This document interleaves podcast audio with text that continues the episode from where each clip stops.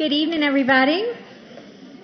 Hope y'all are well. My name is Amy Foster, and it's just um, the great privilege of my life to get to be at Women in the Word with you. I'm part of the teaching team and love every minute of it. I was thinking some of y'all have worked at kids camp this week and you're here and you're tired and I just want to say thank you for being here and then I thought some of you have been at work all day and you're tired and you're here and I want to say thank you for being here and I know some of you have kids who are out of school on summer break and you've been chasing them around all day so thank you I know you're tired I'm glad you're here and I just sat in the back of the room and prayed that you could sit and rest and the Word of God would just wash over you and restore you and revive you. And that's why we're here.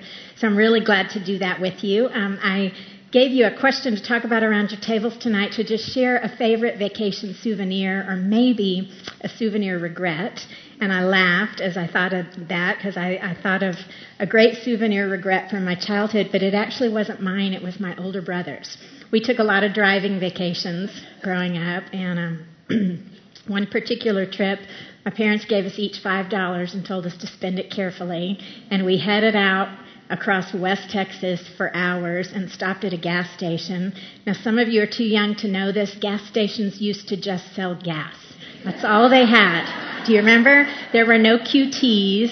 Um, if you were really lucky, a gas station had a Coke machine in the garage for the guys who worked there. And every now and then there was a little circular rack, and maybe you could buy a map or a lighter or a piece, a pack of gum or something like that. So my dad's pumping gas, and we can't figure out where my brother is, and my dad's honking the horn, and my brother comes out of the gas station wearing a big pair of mirrored sunglasses and they've still got the price tag hanging on them. And he looks right at me and he says, They were only $5. I had exactly what I needed. And my heart just sunk for him. I thought, What a regret. We're going to Carlsbad Cavern and there's going to be a gift shop. And then we're going to Colorado and there's going to be a fudge store and he's going to be out of money. And I knew he regretted that purchase. I've had other souvenir regrets since then, but mine are usually the opposite end. I usually don't make the purchase. I can't pull the trigger, and I regret it afterwards. I went to the beach a few weeks ago. I love the beauty of the beach, and I love to have reminders back home of the beach. I was shopping in a little store one night, and I picked up these beautiful crystal drinking glasses, and they had etching around them. And as I looked close, I could tell the etching was in the shape of fish all these fish swimming the same direction around the glass, and they were so pretty. And the shopkeeper came over and said, Well, there's something unique about those glasses. Every glass has one fish swimming in the opposite direction. So I'm searching, and quickly you can find that one fish because they stand out, right? I didn't buy them. I didn't buy them. I've regretted it ever since especially as I studied this story. I kept thinking about those glasses, and I kept thinking about the one fish swimming in the opposite direction, because that's really a picture of the Shunammite woman. She is one woman walking in the opposite direction, and she is walking towards God when everyone else is walking away. These stories we've been studying, I don't know if you've noticed, they're really taking us through the history of the Old Testament, the history of the children of Israel. So I think it's helpful if we just kind of uh, review that history and you'll know where, where this story is happening. Remember, the Israelite story begins with Abram or Abraham, and God calls him out. You could read about that in Genesis chapter 12. God calls him out and says, I want to have a special relationship with you, and I'm promising you three things. And God promises him that he would have a child, even though he's old and has never had a child before. And from that one child, a whole nation would evolve, and they would be the Israelites. And God also said, I'm going to give you a special land and it's the land all the way north of the Sea of Galilee, down the Jordan River, all the way down to the Dead Sea. Fertile land. God says, I'm going to give you that. And then God says, and then I'm going to bless you. I'm going to bless the whole nation. You're going to live as my people. You're going to have a special relationship with me. You're going to live separately from the rest of the world, and the whole world will be blessed because of that. And we know that Abraham believed God, and he left his home, and he set out for a new country. And even though he was very old and his wife was very old, God honored his promise and gave them a child. And from one child, the nation of Israel descended. They became numerous, so numerous they were enslaved by the Egyptians for labor. Then God called out Moses to deliver them from Egypt and to carry them into the promised land. And God did many miracles and miraculous, powerful things to show he was with them, and God led them out. And he took them to the promised land, and you remember the story the land was inhabited. There were people already there, and the Israelites were afraid to trust the promise of God. They were afraid to go in and take that land, even though God had promised them. So they wandered in the desert for 40 years while God matured them and got them ready. And then the leadership was passed from Moses to Joshua. And if you were here for the story of Joshua and the Battle of Jericho, you know, under Joshua's leadership, they began to go into that inhabited land, and one city at a time they conquered it. And God honored his promise, and God gave them the land. Then they established a monarchy. Remember, they had King Saul and King David and King Solomon. Then they had some difficulties, some infighting, and they split, almost like a civil war. And they had Israel in the north and Judah in the south. So now there are two countries. And God gives them kings. So there's a king over each part, the northern and the southern part. And God expects the kings to lead them spiritually. And He expects the kings to set the example. Um, but the kings begin leading the people away. Most of the kings are evil and lead the people away from God. But God is holy and He's righteous, and He uh, He can't tolerate sin and rebellion. He can't tolerate their walking away from Him. But God is also faithful and He's merciful, and He wants to restore that relationship. So God sends prophets and the prophets were God's spokespeople, God's spokesmen. And they were authoritative special messengers, and they spoke on God's behalf, and they spoke God's words. And the prophets urged the kings and the people to turn back to God, and they performed miracles to prove that they were God's spokesperson, and they displayed God's mercy and God's power. So, first and second Kings, where our story is found tonight, this is the story. It tells the history of the kings, the kings of Israel and the kings of Judah. And it tells the story of their leading the people away from God. And it tells the story of the prophets that God regularly sent to them, urging them to turn back to God. And over and over again, these prophets warn if Israel would walk towards God, if Israel would turn around, then God would honor his promises. But God will lift his hand of protection, and God will allow other nations to come in and conquer them if they don't turn around. Sadly, 1st and 2nd Kings is the historical account of an entire nation walking away from God. But every now and then, sprinkled in this account, we get a story like the Shunammite woman. And it's a story of faithfulness, and it's a story of one person walking in the other direction. And they stand out just like that one fish on the glass because they are being faithful to God.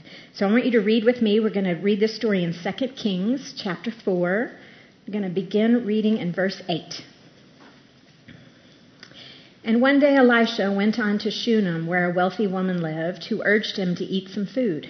So whenever he passed that way, he would turn in there to eat. And she said to her husband, Behold, now, I know that this is a holy man of God who is continually passing our way. Let us make a small room on the roof with walls and put there for him a bed, a table, a chair, and a lamp, so that whenever he comes to us, he can go in there. One day he came there, and he turned into the chamber and he rested. And he said to Gehazi, his servant, Call this Shunammite. When he had called her, she stood before him, and he said to him, Say now to her, See, you have taken all this trouble for us. What is to be done for you? Would you have a word spoken on your behalf to the king or to the commander of the army? She answered, I dwell among my own people. And he said, What then is to be done for her? Gehazi answered, Well, she has no son, and her husband is old. He said, Call her. And when he called her in, she stood in the doorway, and Elisha said, At this season, about this time next year, you shall embrace a son. And she said, No, my lord, O man of God, do not lie to your servant. But the woman conceived, and she bore a son about that time the following spring, as Elisha had said to her. Okay, well, Shunem is a city. It's in the northern territory, so it's part of Israel. And it was right along the road that connected Mount Carmel and Samaria. So these were the areas where, where Elisha was doing the most work. And as he traveled back and forth between these two areas, he regularly passed her home in this area. And it tells us that she would approach him and offer to feed him. And then she extended that hospitality even more, and she decided she would build a special room on the roof of her house so he would have a place to stay. We learned some things about her early on. It tells us she's wealthy, and that's going to be important, so remember that. But the most important thing we learn about here is we see right away she's a woman who's placed her faith in God. Her desire to care for Elisha is totally understood when you look at that statement where she says she knows he's a holy man of God. That's the belief that causes her to take all these actions and do all these generous things for him. She recognizes him as holy. Holy means separate, set apart from what is sinful or profane. And she recognizes him as a man of God. And that was a formal term for a prophet a spokesperson for God. So she recognizes Elisha as a representative for God. So we see her reverence and her respect for God's prophets when she cares for Elisha in this way.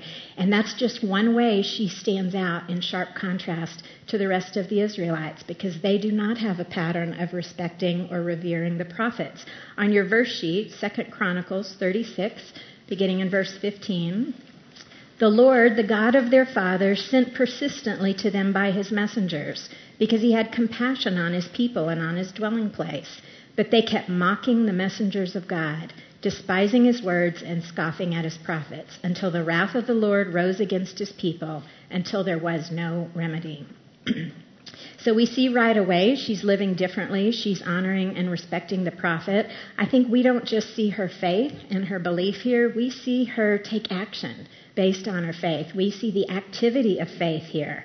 And the activity of faith is aligning itself with the people of God, and the activity of faith is aligning herself with the work of God. What she's doing is enabling him to do God's work. She is supporting his ministry. She recognizes in Elisha somebody who's doing God's work and she decides she's going to join him in the best way that she can. And that is an activity of faith. I think there's a great application for us today because I think most of you would agree we also live in a culture that is walking away from God. We live in a culture that is walking away from the truth of God. And just like her, we need to be people of vibrant faith. So we just need to know that vibrant faith is active faith we can put feet to our faith and join God in His work. And an easy way to do that is to align yourself with the people of God and the work of God exactly as she does. James 1:22 says, "But be doers of the word and not hearers only, deceiving yourself." So we know that that faith is not just a belief, it's not just something we understand up here, it's something that we do that comes out of us, and that's what we see in her. Now we learned that she was wealthy. But we also see in these verses she's influential. She's rather powerful, actually. She reminded me a little of the Proverbs 31 woman taking care of things in her house. She develops a plan to build an addition onto her house and to furnish it exclusively for Elisha, and she presents that plan to her husband, who agrees. So we see she's using her wealth and her influence at home to demonstrate this faith in God and participate in His work. And then we see a pattern emerges, and this is a really important pattern. I hope you'll catch it because it happens all through the Bible and it happens in our lives today. As she demonstrates faith, God responds to her, and God enters her circumstances, and God shows Himself to be faithful in return. And it's a pattern that shows up all through the scriptures. Now, I don't want to confuse it with the idea of earning salvation or earning a relationship with God. That's not what that is. She already had a relationship with God. But it's a pattern of God responding when we act faithfully. Put a few verses on your verse sheet. We see this through the scriptures and you see this in your own life. So as we read these, just look for that pattern of God responding when his people act faithfully. Jeremiah 29 13 13 says, You will seek me and find me when you seek me with all your heart. And 2 Chronicles 15:2 says, The Lord is with you while you are with him. If you seek him, he will be found by you, but if you forsake him, he will forsake you. And my favorite is James 4:8, Draw near to God, and he will draw near to you. So over and over, God tells us that He will respond to our obedient faith. He will respond when we walk toward Him, just like she did. And that's exactly what He does. He responds to her through the prophet Elisha by offering her a special favor, offering to address a specific need in her life. Elisha wants to show gratitude and to compensate her. He offers to speak to the king or the commander on her behalf because Elisha was connected to those people and they were powerful people. Um, but she answers him that she doesn't really need that. Um, her words are interesting. She says, I live among my own people. And here's what that means I have my own connections. She's well connected and she is content. Um, but he's offering her powerful connections, and she's answering that she doesn't quite need them. She's very content and she's very well connected also. So I want you to look at all the things we know about her so far. She's wealthy. They told us that right off the bat. That means she doesn't worry about provisions. She's influential. That means she doesn't have to worry about power. She's well connected. She does not have to worry about position. Power, provision, position. She's got it all, doesn't she? What do you give a woman who has all of that? By worldly standards, she has everything. So Elisha and Gehazi discuss what they could possibly do for her. And God has already revealed through Gehazi her situation is not quite as perfect. She has no son, and her husband is old. Now, that might sound like a silly complaint. Her husband is old. But here's what that means um, he's really talking about both her present situation and her future situation. One day, perhaps one day soon, she will be a widow without a son. And even though she has a home and wealth right now, wealth and property was passed from husband to son. So if her husband dies without a son, that wealth and that property goes to his family and she is left as a dependent. So, what we know is that her future is insecure. Her future is very insecure. That is an, a very soon and pressing material need that she's going to experience. But we also recognize here there's a present need. That's going to happen in the future. But in the present, she has a need also, and it's a need in her heart. To be barren in Israel was considered a great shame. It was considered a great personal tragedy not to have a child, particularly not to have a son. I have no doubt that, like many other women in the Bible and many other women I know, she had prayed for years for God to bless her with a son. And that prayer had gone unanswered. That, that was a, a terrible, terrible burden to carry then, just as it is now. I have no doubt that it was a personal heartbreak and a grief and a loss. So right away we see that even though she looks like she has everything, she's got this heart need right now because it's it's an unfulfilled longing. So now we've really got a complete picture of her. She's wealthy and powerful and connected and content, but her future is insecure and she doesn't have much hope of her circumstances changing because her husband is old. So, God, who knows every heart and God, who knows every need, points out the unknown need in her life, and through the words of the prophet, he promises to meet that need. He promises that she will have a child. And God does meet that need with a great blessing, with a son the following year. But you quickly see when Elisha suggests this to her that she believes it's impossible and she believes it's hopeless. She says, Oh no, do not lie to your servant. I really think when we got to that line, you really you saw her heart there. You saw how that was a fragile and a tender part of her heart that had been broken longing for a child. And it's such a fragile part, she's a little unwilling to hope that anything good can ever come of that again. She doesn't want to place her hope in something that will disappoint. She doesn't want a false hope. But I think, fortunately, God does not offer false hope. Listen to how God is described in Romans 15, verse 13. And may the God of hope fill you with all joy and peace in believing, so that by the power of the Holy Spirit you may abound in hope. Well, the prophet expresses with certainty that God is going to meet this need in her life and give her a son. It's a promise made directly to her.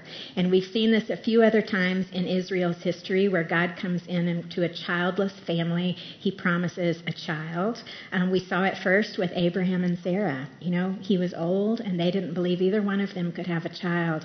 And they give them Isaac And that's where the nation of Israel comes from. Then we saw it. Do you remember the story of Hannah? Hannah was the woman who would weep at the temple as she prayed, asking God to give her a child. And she her grief is so great that the priest thinks she's drunk early in the morning. Um, God promises Hannah a son, and God gives her Samuel, who becomes a priest. And then, even in the New Testament, Zechariah and Elizabeth.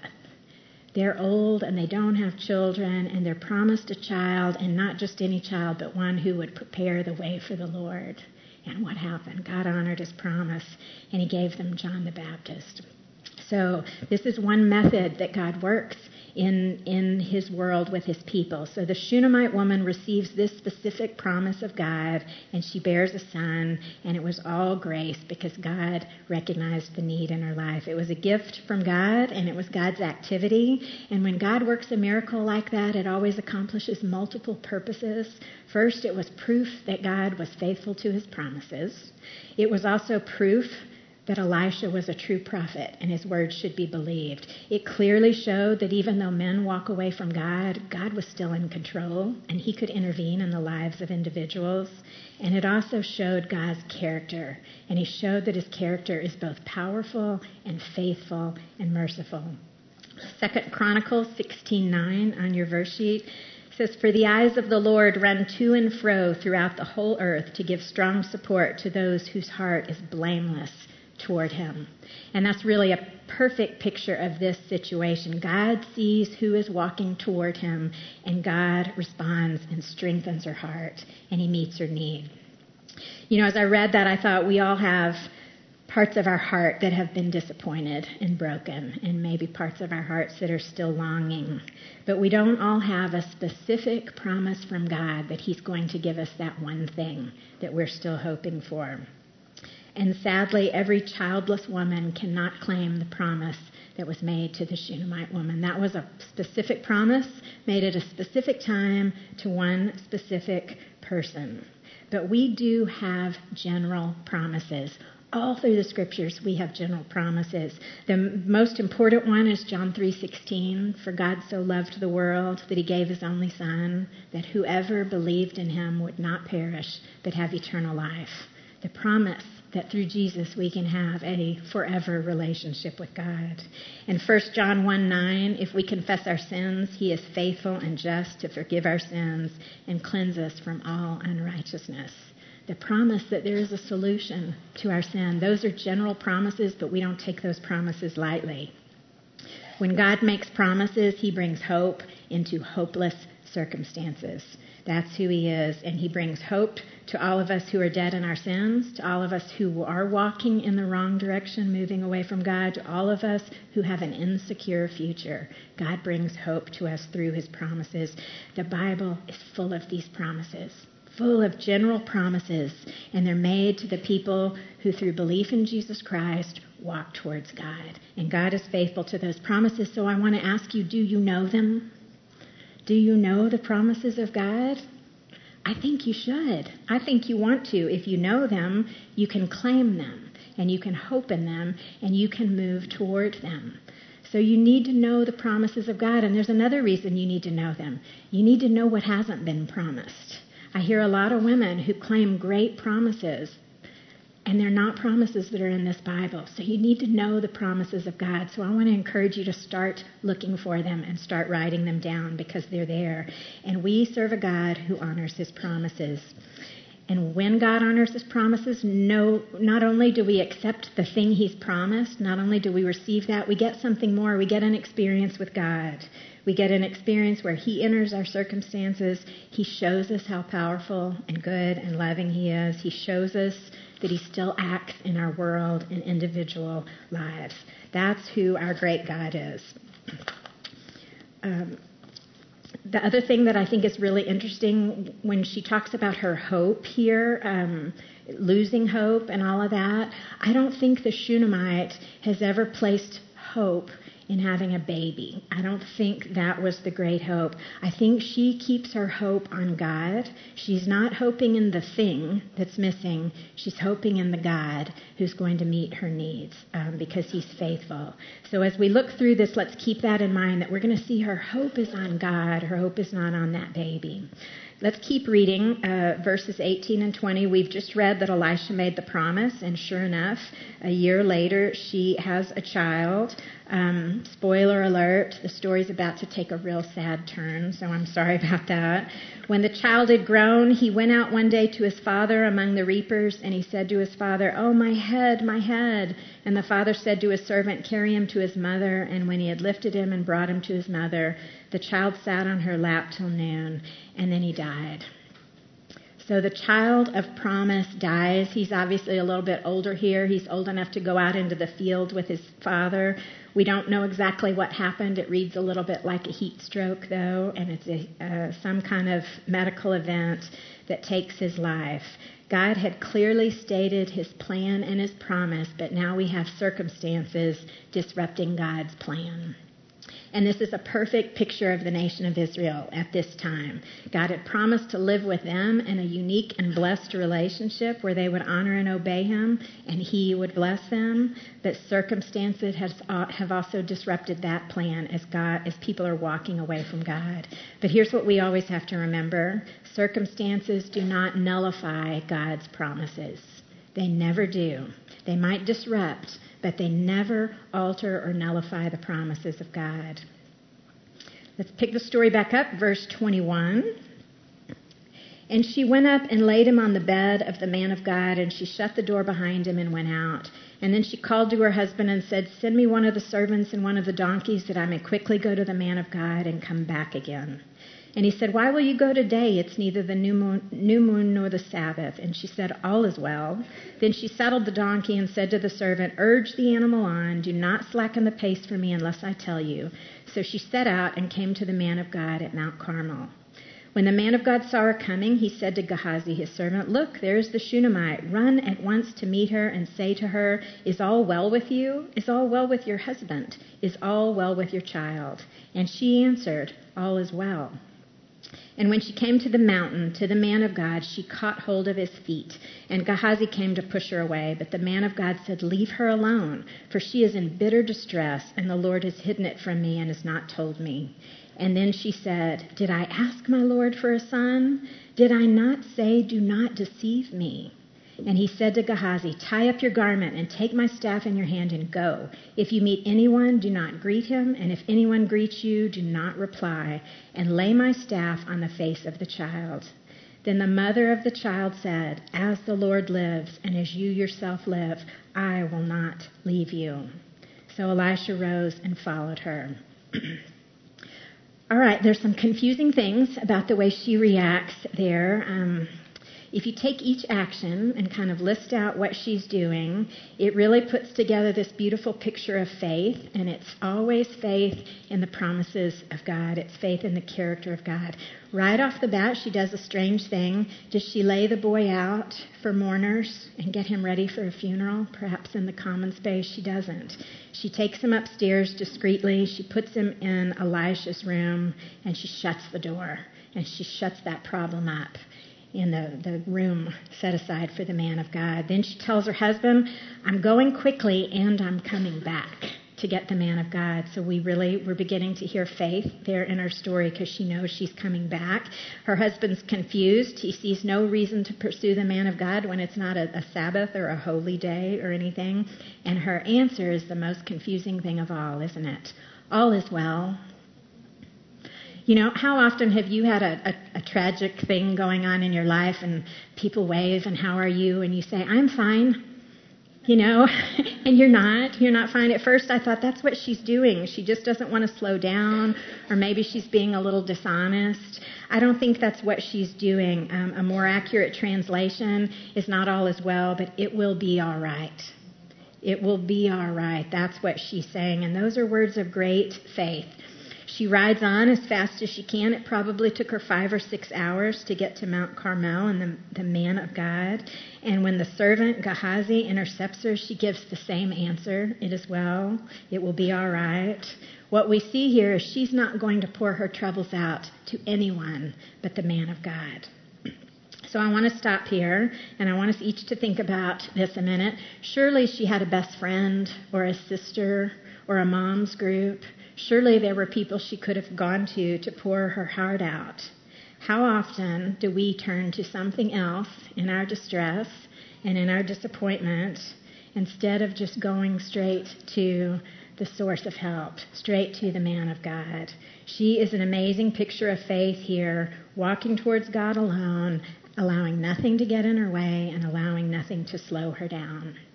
It's a great picture of faith. When she finally reaches Elisha, it says she falls at his feet, and Elisha recognizes her distress. So, again, only here with the man of God does she express her deep grief and does she unload this huge burden of her heart. And I loved it said she clings to his feet. And all I could think was, a clingy woman never looked so beautiful. You know, it is so unattractive when we cling to hopeless things, when we cling to things that offer us nothing. That's unattractive, but when you cling to the source of hope, that is beautiful. And we're going to see her do that for a while here. She is going to cling to God. It reminded me um, of Peter's answer to Jesus when Jesus' teaching is getting more and more narrower and the, and the cost of discipleship is becoming great and people start falling away from following him, he turns to the twelve and he says, Are you going to abandon me too? And Peter answers, Lord, to whom would we go? You have the words of life, and we have believed and come to know that you are the Holy One of God. She knows that. She knows there's nowhere else to go. Even in confusion and grief, when her hope is really wavering, she keeps walking towards God, knowing there's no better place to go. One author wrote, Our faith always moves in the direction of our hope. I'm going to say it again. Our faith moves in the direction of our hope. That's what we see here. Her faith is moving her, but it's not moving her in the wrong direction. She's not placed her hope in any human relationships that are going to offer her comfort. She's not placed her hope in any worldly comforts that are going to assuage her grief. She's not even placed her hope in that precious child that's shut up in the room of the man of God. She's placed her hope in God, and that's why she is moving as close to God as she can possibly go. So I want you to stop for a minute and I want you to ask yourself the question where does your faith move you? Where does it move you? Where do you, what do you move toward when circumstances are uncomfortable? And I want to challenge you. You can be pretty certain whatever it is you're moving toward, that's something you've placed your hope in. So place your hope in God and move towards Him she gets there to, to, that spot at his feet and she says, Did I desire a son? Did I say, Do not deceive me? She's expressing her heartbreak and her confusion, but this is actually her plea and her request. She's saying, Don't let God's words deceive me. Don't let God deceive me and let me down here. And immediately she picks her faith back up. I want you to look at verse 30. This is the declaration of faith in this chapter. She says, As the Lord lives, and as you yourself live, I will not leave you. That expression, as the Lord lives, that's repeated several times in 1st and 2nd Kings. It's a strong oath, and there is no doubt implied in it at all. So it means as certainly as God lives. I think we've heard the expression today, as surely as the sun rises in the east. Nobody doubts that, do they? That means we all know that's going to happen every day. That's what she's saying. As certain as I am that God lives, as certain as I am that you are the holy man of God, I will not leave you. her faith has moved her in the direction of her hope. And when she got there, she fell and she clung to his feet and she pled her case and she said, I'm not moving. I'm not going anywhere else. How could her faith be that strong? How could it be? I have to believe that she knows God and she knows how He's acted with His people in the past. I think she probably knows the story of the child of promise, Isaac, who was born to Abraham. And later in life, God asked Abraham to put that child on an altar and sacrifice him. And Hebrews tells us that Abraham was obedient because he knew God could resurrect that child in order to honor his promise. Fortunately, God stopped that process before Abraham actually sacrificed him. I think she knows that the prophet Elijah, who was who was working in this area before Elisha, he brought a widow's son back to life, resurrected him from the dead. I think she knows that the spirit of Elijah was transferred to Elisha. Actually, they'll say a double portion She knows what God has done in her past. Knowing how God has worked in the past, that gives her confidence to trust and believe his promises in the present. So we need to know how God has worked in the past. The same is true for us. Let's read beginning in verse 31. Gehazi went on ahead and laid the staff on the face of the child, but there was no sound or sign of life. Therefore he returned to meet him and told him, The child has not awakened. When Elisha came into the house, he saw the child lying dead on his bed. So he went in and he shut the door behind the two of them and he prayed to the Lord. Then he went up and lay on the child, putting his mouth on his mouth, his eyes on his eyes, and his hands on his hands. And as he stretched himself upon him, the flesh of the child became warm. Then he got up again and he walked once back and forth in the house, and he went up and he stretched himself upon him. The child sneezed seven times, and the child opened his eyes.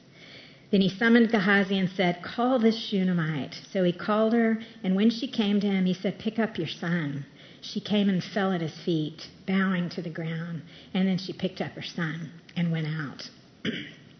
Okay, Gehazi is probably younger and faster than Elisha, and that's why Elisha sends him on ahead with his staff. And again, with the instructions, stop for no one. He was to say, I'm fine, I'm fine, to everybody he passed along the way. The staff was kind of like a walking stick. Um, it was the same staff that Elijah had used. He'd used it to part the waters of the Jordan, to perform mighty miracles. The staff was a symbol of divine power, and sending it on ahead represented Elisha's presence, getting there before Elisha did. But the staff did not have power, and the staff was not a magical item. So Gehazi lays that staff on the boy, and nothing happens. so Elisha reaches the child, and I loved this. He immediately shuts the door and he prays. Haven't you all been waiting for prayer in this whole story? I've been waiting for someone to pray. This is the first time we see prayer.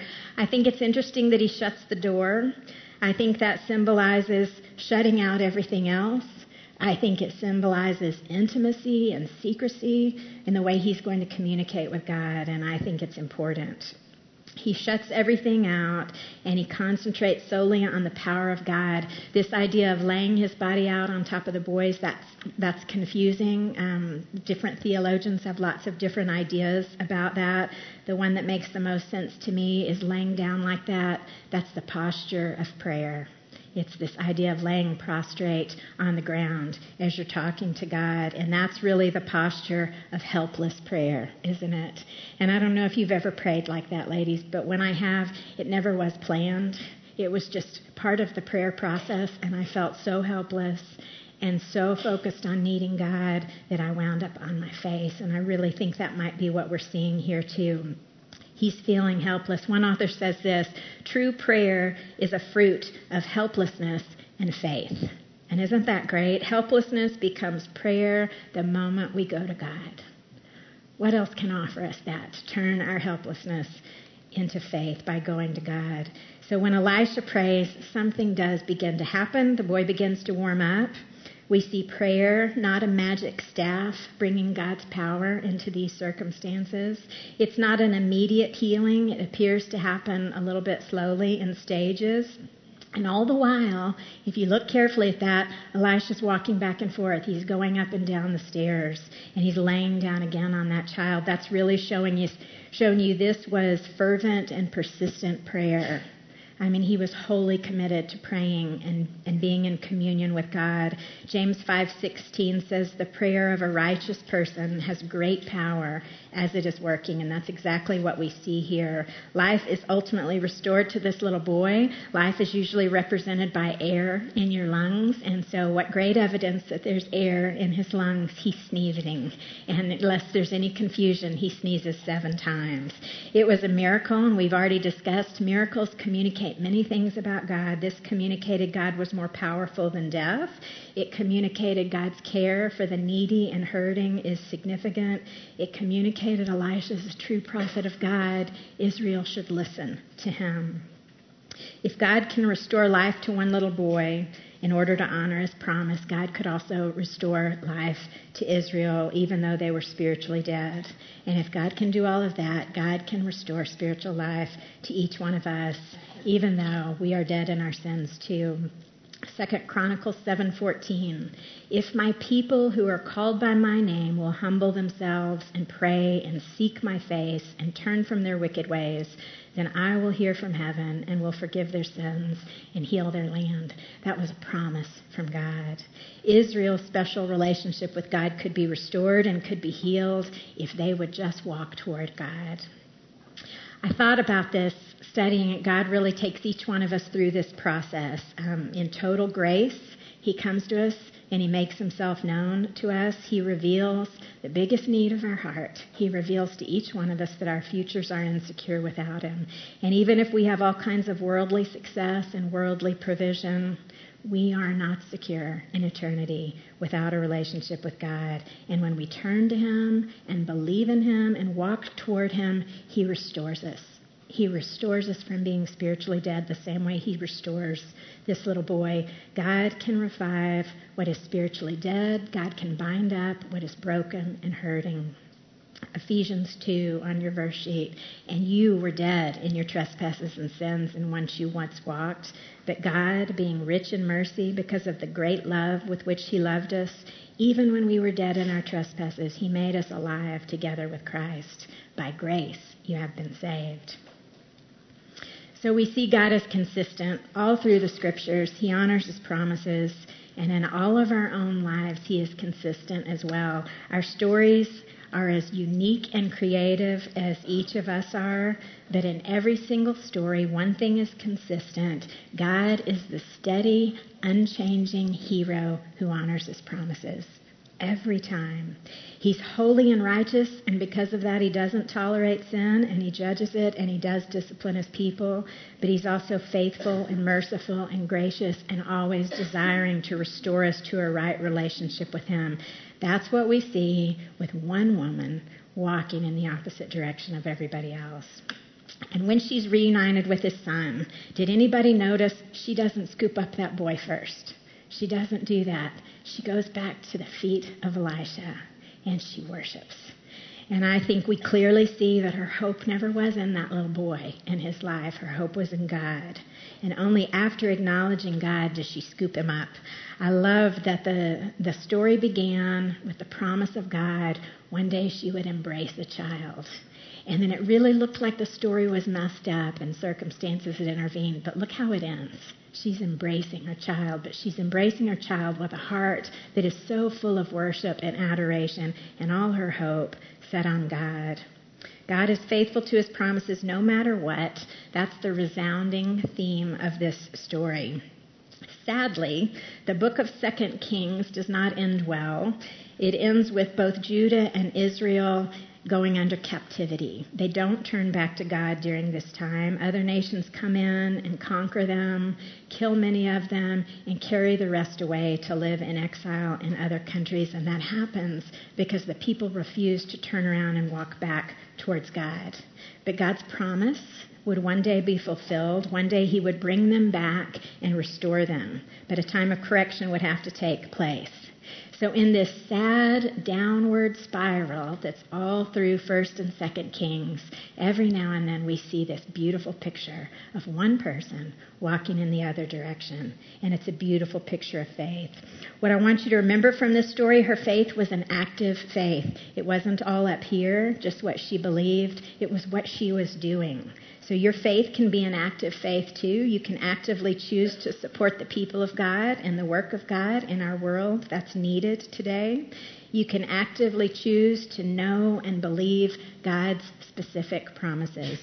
You can actively choose to rush straight to God when you experience difficulties and distress. You can actively choose to cling to God and look for comfort and help in nothing else because nothing else offers hope. You can actively choose, like Elisha, to pray fervent and earnest prayers, seeking the will of God, trusting that prayer brings God's power into our circumstances. So let your faith move you to God because God responds to our acts of faith. He brings Himself into every hopeless situation, and He heals, and He restores, and He always honors His promises. Let's pray. God, we thank you that you are a God who wants to be known and wants to live in relationship with us. And we thank you that you've provided the way for us to do that through the work of Jesus on our behalf. So we thank you. We thank you that you've given us these stories and protected these stories so that we can know more about who you are. And we thank you that you make promises and you're faithful to those promises, Lord. So my prayer is that we can not just believe, but that we can act on our belief and that our faith could take us closer and closer to you every day in every circumstance. Lord, I pray this so that you would be glorified in the world. I pray this so that our faith would be a blessing to others in the world. I ask this in the name of Jesus Christ. Amen.